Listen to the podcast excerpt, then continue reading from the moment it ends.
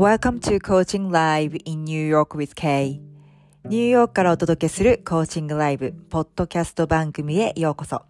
私が番組ホストのコーチ K です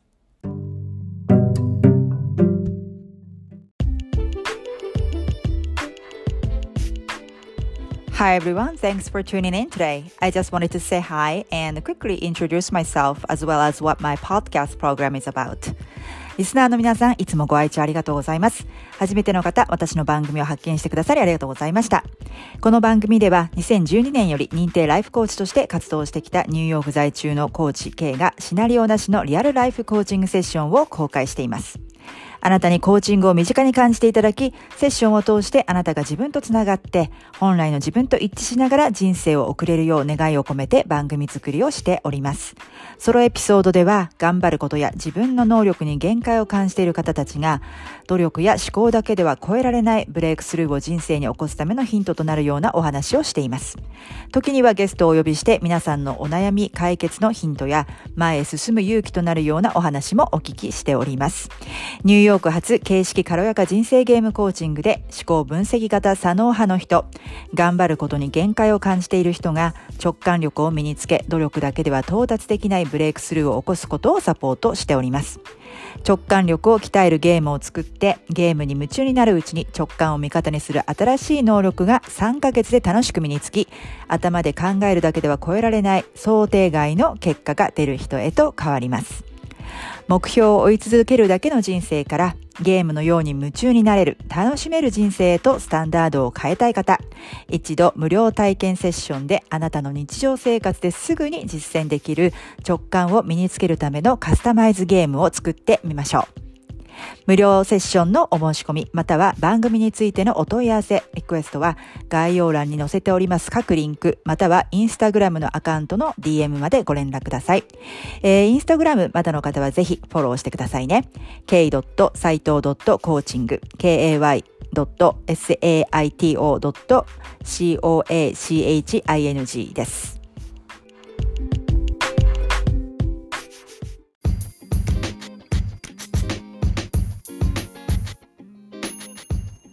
はい、ここでまた一つ新しいお知らせです。えー、実はですね、新しい無料 PDF、無料プレゼント、完成していたんですけれども、なかなかあの、ランディングページが追いついていなかったのですが、えー、とうとうダウンロードページができましたので、えー、お知らせしたいと思います。えー、あなたの直感力を診断するチェックリスト。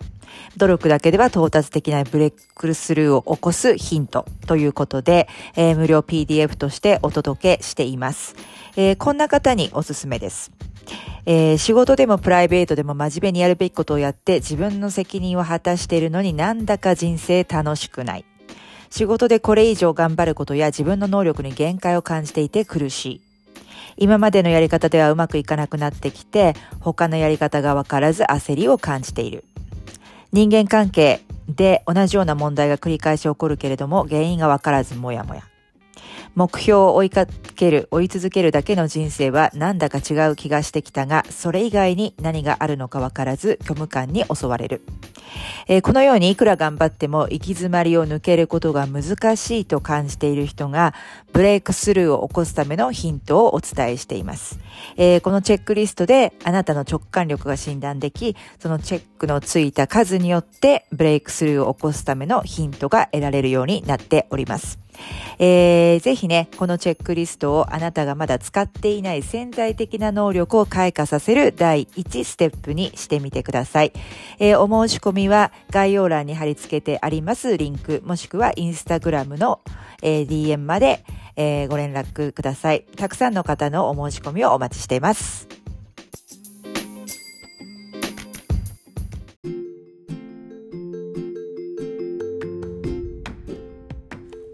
Hi everyone, welcome back to my podcast, Coaching Live in New York with Kay.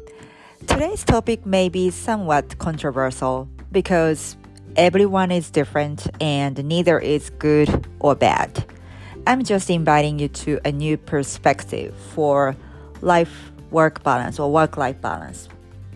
I know so many people regard work life balance as one of the most important things in their lives. But here is the big question for you Why do you think you need to balance and separate your work from your life or vice versa in the first place? Tom Cruise once said, Being on a movie set is a holiday for me. My goal in life is to entertain the audiences.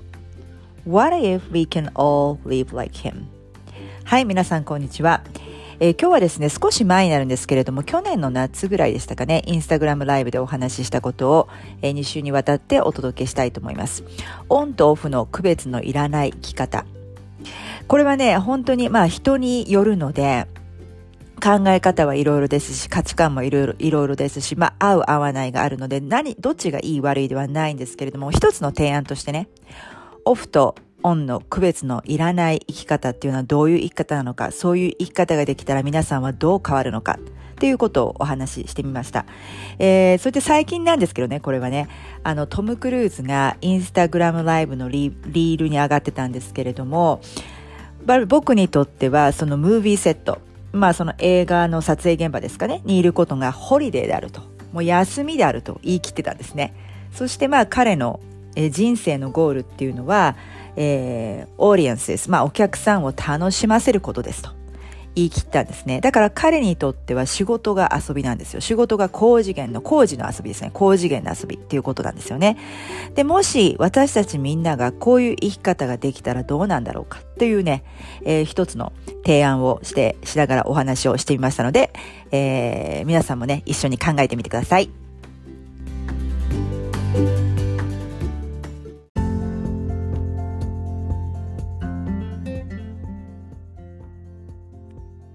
今日はね、オンとオフの、えー、区別のない切り替えが必要ない、区別のない生き方についてお話したいと思うんですけど、あのー、私フルタイムの仕事めちゃめちゃ忙しいんですよね。で、えー、まあ1月今年カレンダーイヤー始まってもう8ヶ月目ですよね。7ヶ月、7ヶ月半ぐらいですね。で、まだ全然休みを取っていなくて、まあ、ところどころね、ドクターズアポイントメントがあったんですけど、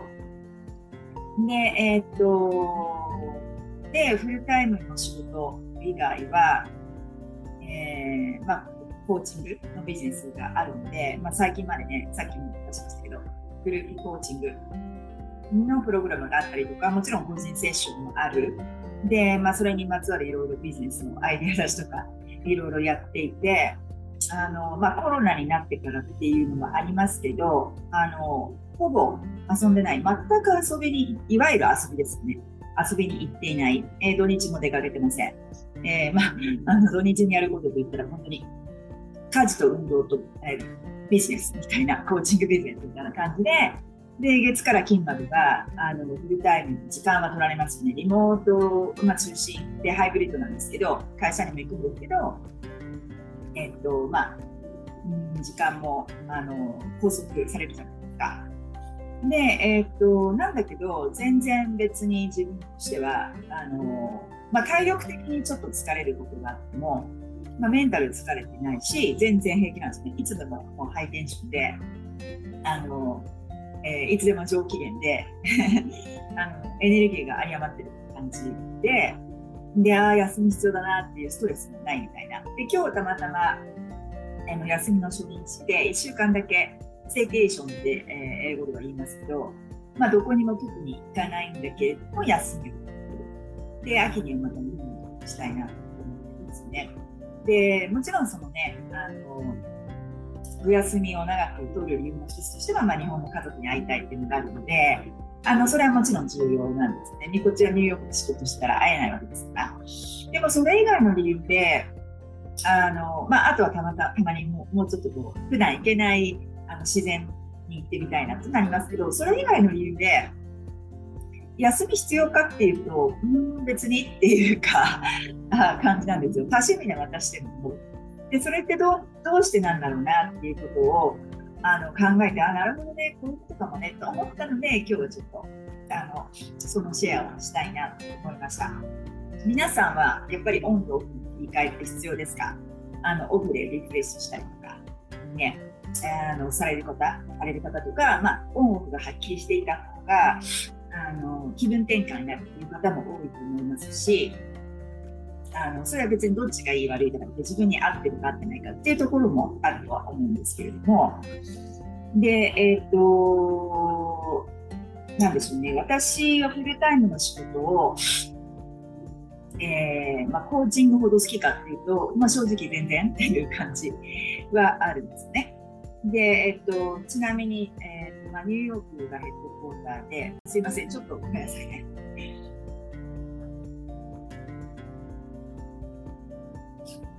失礼しました。鼻がむずむずして。えっ、と、そうそうそう、フルタイムは、まあ、ニューヨークがヘッドクォーターで、えっ、と、あと、うちの会社は、えー、ダラス、えー、スシリコンバレーの3拠点あるんですけど、その、まあ、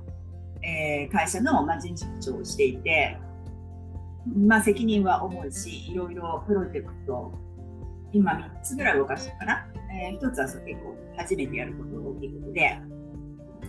で、まあ、毎週のように従業員問題はいろいろあります。なので、えー、よく大変ですよねって言われるんだけど、別にっていう いう感じで、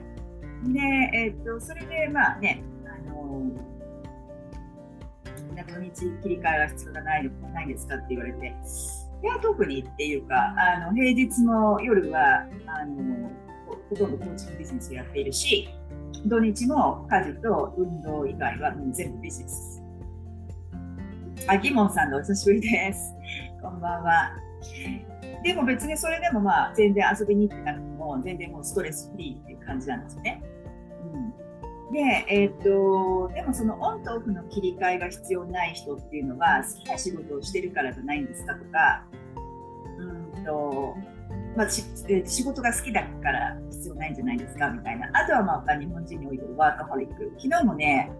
インド系の,、えー、の社員の人と話をしてて、えーと、私大体1年未満、そこまで1年ちょっと経ったぐらいの社員と必ずコーチングセッションしてるんですね、会社でも。だからまあ会社でも結構人事部長なんで、あの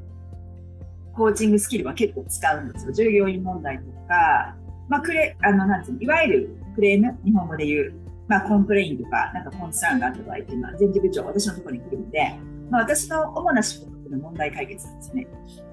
私問題解決得意なんで、全然苦じゃないっていうか、で、彼とも話してて、彼も日本人は、まあ、なんかちょっとワーカホリックだよねっていうことをコメントしていて、まあ、おっしゃる通りですみたいな感じ、えー、だったんだけど、なので、まあ、そういう意味もあって、オフはあの全く切り替えて、えー、リフレッシュする必要があるっていう人も多いのかなと思いました。で、えっ、ー、と、さまあ、元の話に戻ると、まあ、仕事が好きだから区別がいらないんじゃないですかっていうパターンもあると思うんですね、もちろん。で、だけど私の場合、その仕事が好きかって言われると、別に、あの、って感じなんですよ、正直。まあ、嫌いじゃないけど、まあ、ニュートラルですね。逆にまあ人事部長という立場から、うん、ニュートラルじゃないとやってられない仕事っていうのがあります。いちいちその感情でこう上下があったら、あ、モニカさんだ。こんにちは。ありがとうございます。えっ、ー、と、アップダウンがあったら、えー、人事部長は絶対務まらないです。っていうのも、あとはその人事部長という立場から、社内で友達は作らないのが鉄則ですね。っていうのは、友達になって親しくなりました。はい、次。で、次の人のクビにしなきゃいけませんっていう役割は私なので、あの、それだと、こう、ツーパーソナルになっちゃうんですで、え、ー、と、そういう仕事、業務上とか、ポジションクローズとか、パフォーマンスイシューとかで、もう私何人介護したか分かんないですよ。でもそれでいちいち進んでたら、あの、仕事にならないわけですよね、私の場合。なので、まあ、常にもこうニュートラルにあの自分を保っているっていうのがあって、それが仕事に対しての意味で、あの、おそらく、もちろん好きな仕事できるのってすごい幸せだと思うんだけど、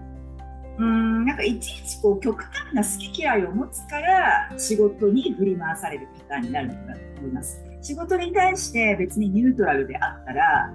まあ、何が起こってもまあ別にっていういい意味ね、そうはっていうか、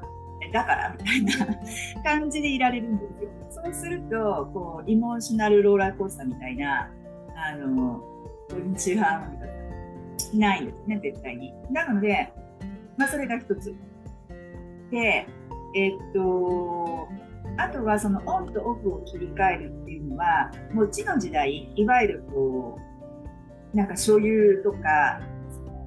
地位とか、まあ、所有というのはお金もそうだしポジション、え、もそうだけどあと持ち物とかでなんだろう多く持ってた方がいいとか、え、持ち物が多ければ多い方がいいっていうのがその価値観の基準だったじゃないですか。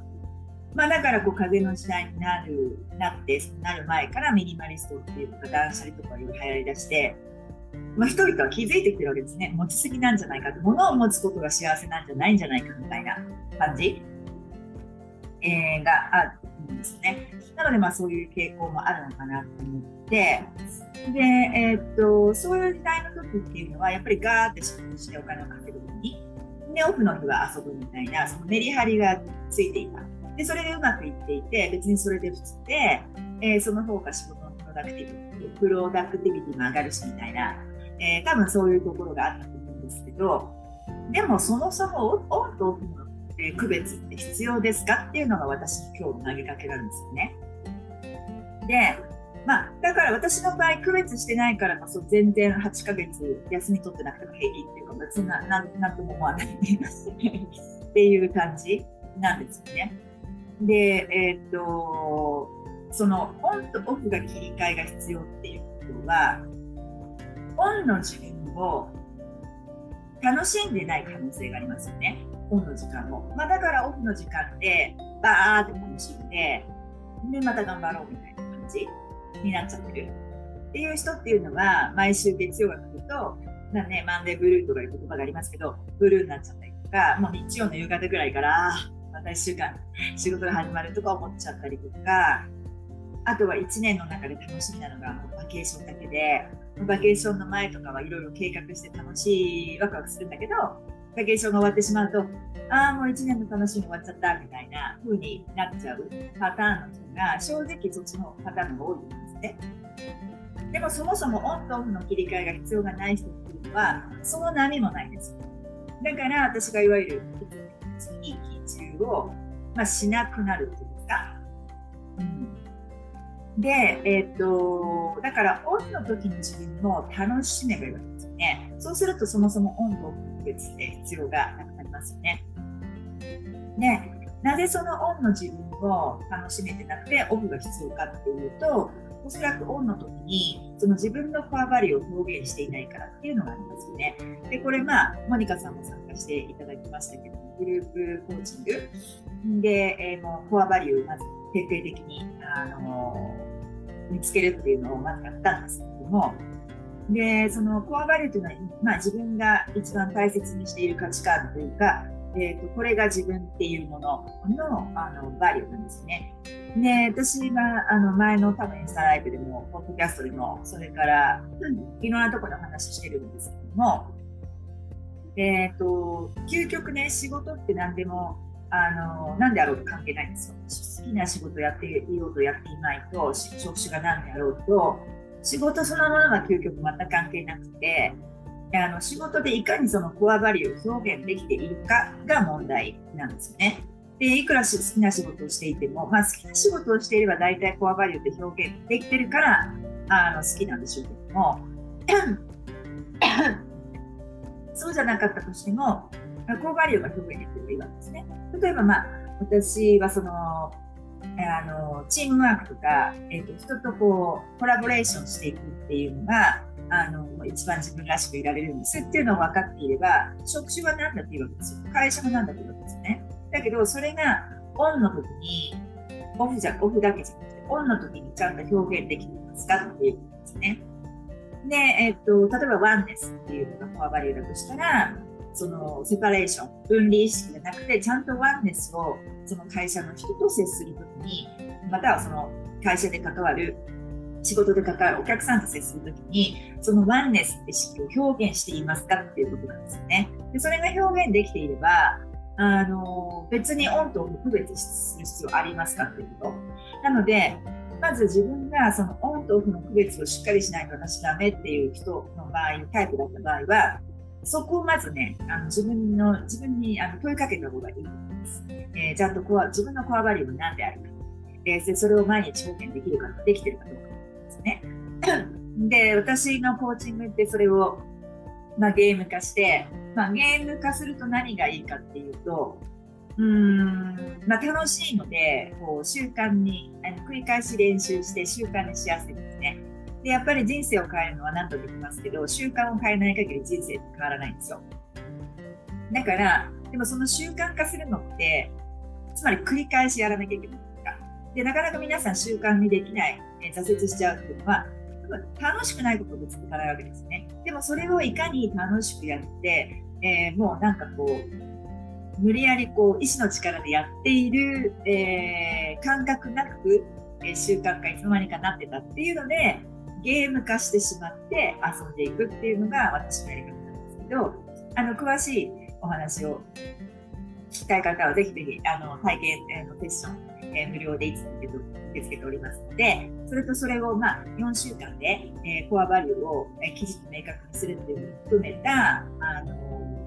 グループコーチング、4週間で、え、他人に振り回されない、えー、ぶれない自分になるっていうのを、あの、やってますので、あの、詳しい情報を知りたい方は、ぜひ、プロフィールのリンクから、えー、ご覧になっていただければなと思います。はい。で、えー、っと、そうですね。うん。で、まあ仕事で遊びを分けているから、そういうオンとオフの切り替えって必要になっちゃって、え、だから仕事で遊べばいいんですよ。仕事で遊ぶっていうこと。その仕事と遊びっていうのを多分日本人が本当にきっちり区別しがち。だからストレスになるわけです。うん、仕事で遊べばいいじゃん、ね。本当にそんな感じ。あ、宇宙店さんお久しぶりですね。こんばんは、ありがとうございます。で、そんな、本当にそういう感じで、あの、仕事で遊んでしまえばいいわけですよね。そうそうそうそう。で、えっと、私がその、じゃあ、なんで今まで、まあ、休み取ってなくても、えー、大丈夫だったかっていうと、まあ、そのオンとオフの区別をしてないから、仕事で遊んでるっていうのもし、えっと、あとはその、私のそのね、コアバリューのつなぎで話すと、私のコアバリューの一つっていうのが、アンノーンなんです。その未知の世界っていうのがあって、その未知の世界っていうのを、じゃあコアバリューとしてどう表現するのかっていうと、未知の世界っていうのはアンノーンだから、まだわかんないんですよね。まだあの挑戦したことないか試したことないこと。でも挑戦って言ったらそんな大げさなことじゃなくて、まあ、例えばランチメニューを選ぶときにいつもと違うメニューを選ぶとか、えー、ちょっと組み合わせを今までやったことない服の組み合わせで会社に行くとか、本当にそんなことなんですね。で、そういうのを、例えば会社の中のプロセスとかでも、やったことないことをやってみる。まだ話したことない社の同僚に話をしてみるとか、なんかそういうこと。で、えっと、まあ、その未知の世界のコアバリューを毎日表現しているので、温度関係なく。まあ、なので、あの、結構毎日新鮮で、オンとオフの切り替えが必要な人、長いバケーションが必要な人っていうのは、毎日同じことの繰り返して、あのやっぱ飽きてて、で、なんかこう、気分転換したいっていうのがあると思うんですけど、あの、一つの大きな理由として。でそれなんかな、なんでバケーションまで待ってる必要があるっていうのが私の考え方で、毎日やればいいじゃんっていう。毎日新鮮、毎日リフレッシュできるので、まあ、それも一つの私が、あの、今まで全然、あの、お休みなしでも全く元気っていう理由の一つかなっていうふうに自分の中で思っていてで、えっと、その未知の世界っていうのは想定外の世界なんですよ。で私たちって本当に無自覚無意識で毎日過ごしちゃってる人本当に多い。で、私も気をつけてないと少ないな。忙しさに紛れて。でも、いかに毎日を意識的に過ごすか、この辺も私のグループコーチングがやっていくんですけど、もう意識的に過ごせるようになるだけで、人生が絶対変わります。変わります。これを無意識に過ごしてると、あっという間に皆さん人生終わっちゃいますよ。だからいかに意識的にしていくか。で、その未知の世界っていうのは想定外の世界ね。で、想定内じゃないので、この想定外の結果とか、想定外のことを、あのー、起こす、毎日に、えー、日常に起こすっていうのは、想定外のことをしてるしかないじゃないですか。ね。で、それで想定外のことをする。で、想定外のことをするときに、やっぱり重要になってくるっていうのはやっぱ直感なんですね。私の最近の投稿では結構、あの、お話ししてることが多いんですけど、で、えっ、ー、と、直感っていうのは思考では思考の範囲外なんですね。だから想定外なわけです。で、思考っていうのは、私たちの人間が考えられうるちっぽけなマインドっていうのは、もうね、相当狭い世界なんで。限度がある。でも、それの中に生活をしているだけでは全く変化を起こらないので、その直感を使って、直感っていうのは、あの、なんて言うんでしょう。え、なんで今これを思いついたんだろうってこうロジックで説明できないじゃないですか。でも実はあの直感っていうのは最もあの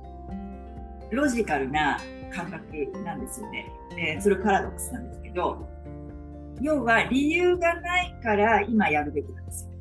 で理由があるとこういろいろ説明できるじゃないですか。こうこうこうこうこういうわけで、こうにやると時間が短縮できて、こうにやるとこういうふうで得になるからっていろいろまあ、特に頭のいい優等生に多いんだけど、頭の中で一瞬で計算が働くんですね。でそれは本人の無意識の場合が多いんです。で、それでまあ出した選択肢を選んでいくっていうと、もちろんそれによって起こる結果っていうのは想定内なんです。でも想定外の結果を出すのがやっぱり直感を使って理由は分かんないけどなんとなくそのなんとなくっていう感覚が非常に大事であのそれの何て言うんでしょう思考型私もその思考型思考分析型さんの出身なのでよく分かるんですけど、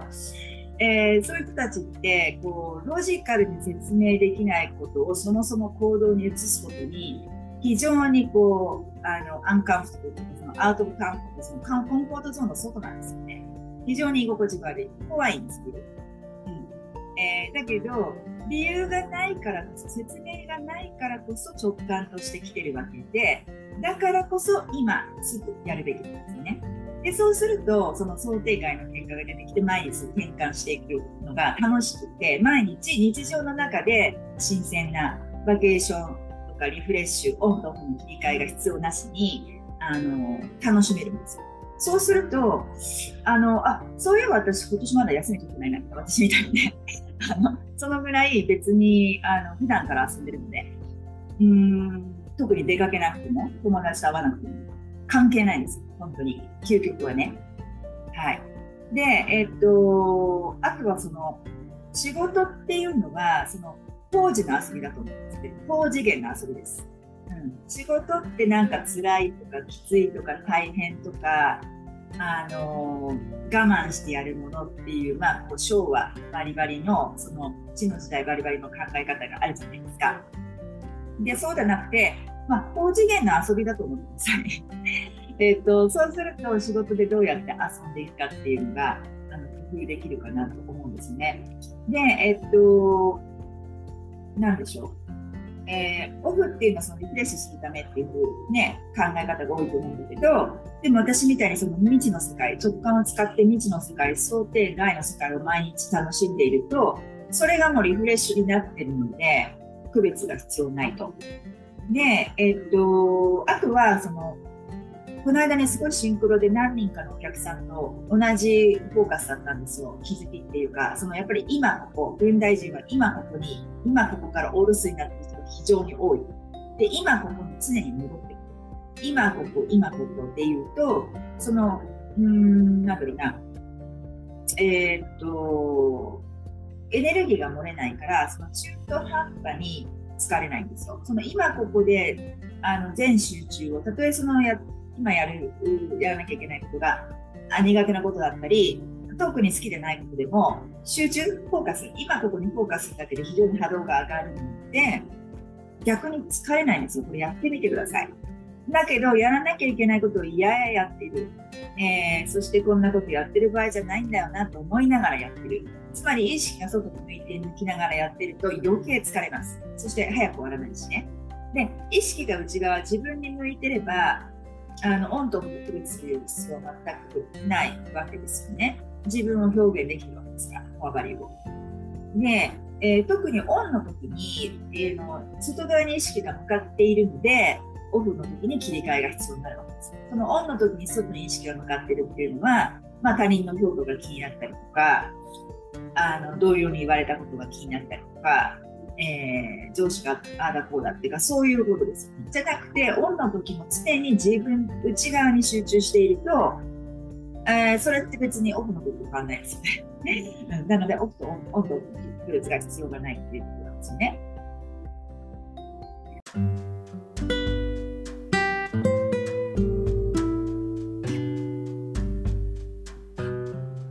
はい。ということで、今回のエピソードはいかがだったでしょうか？もし共感していただいたり、ためになった、ピンときた、または何か気づきがあったという方は、ぜひ配信登録と高評価、レビューボタンを押してくださいね。そしてお友達にもシェアしていただけると嬉しいです。今までの左脳中心の問題解決方法ではうまくいかなくなっているという方、頭で考えられうることよりも先にいけない、広がりがないと感じている方、自分の能力の限界を感じている、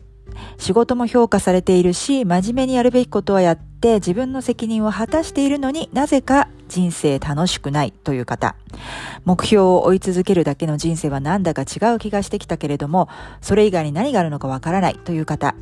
今まで直感で何かを判断したり行動したことがなくても、または自分に直感があるとは信じられなくても、そしてロジカルな理由がないと行動できないという方でも、今の生活を大きく変えずに思考型人間だからこそ無理なく直感を身につける方法があります。その方報を知りたい方、無料体験セッションの申し込みは番組の概要欄にリンクを載せておりますので、ぜひそちらをご覧ください。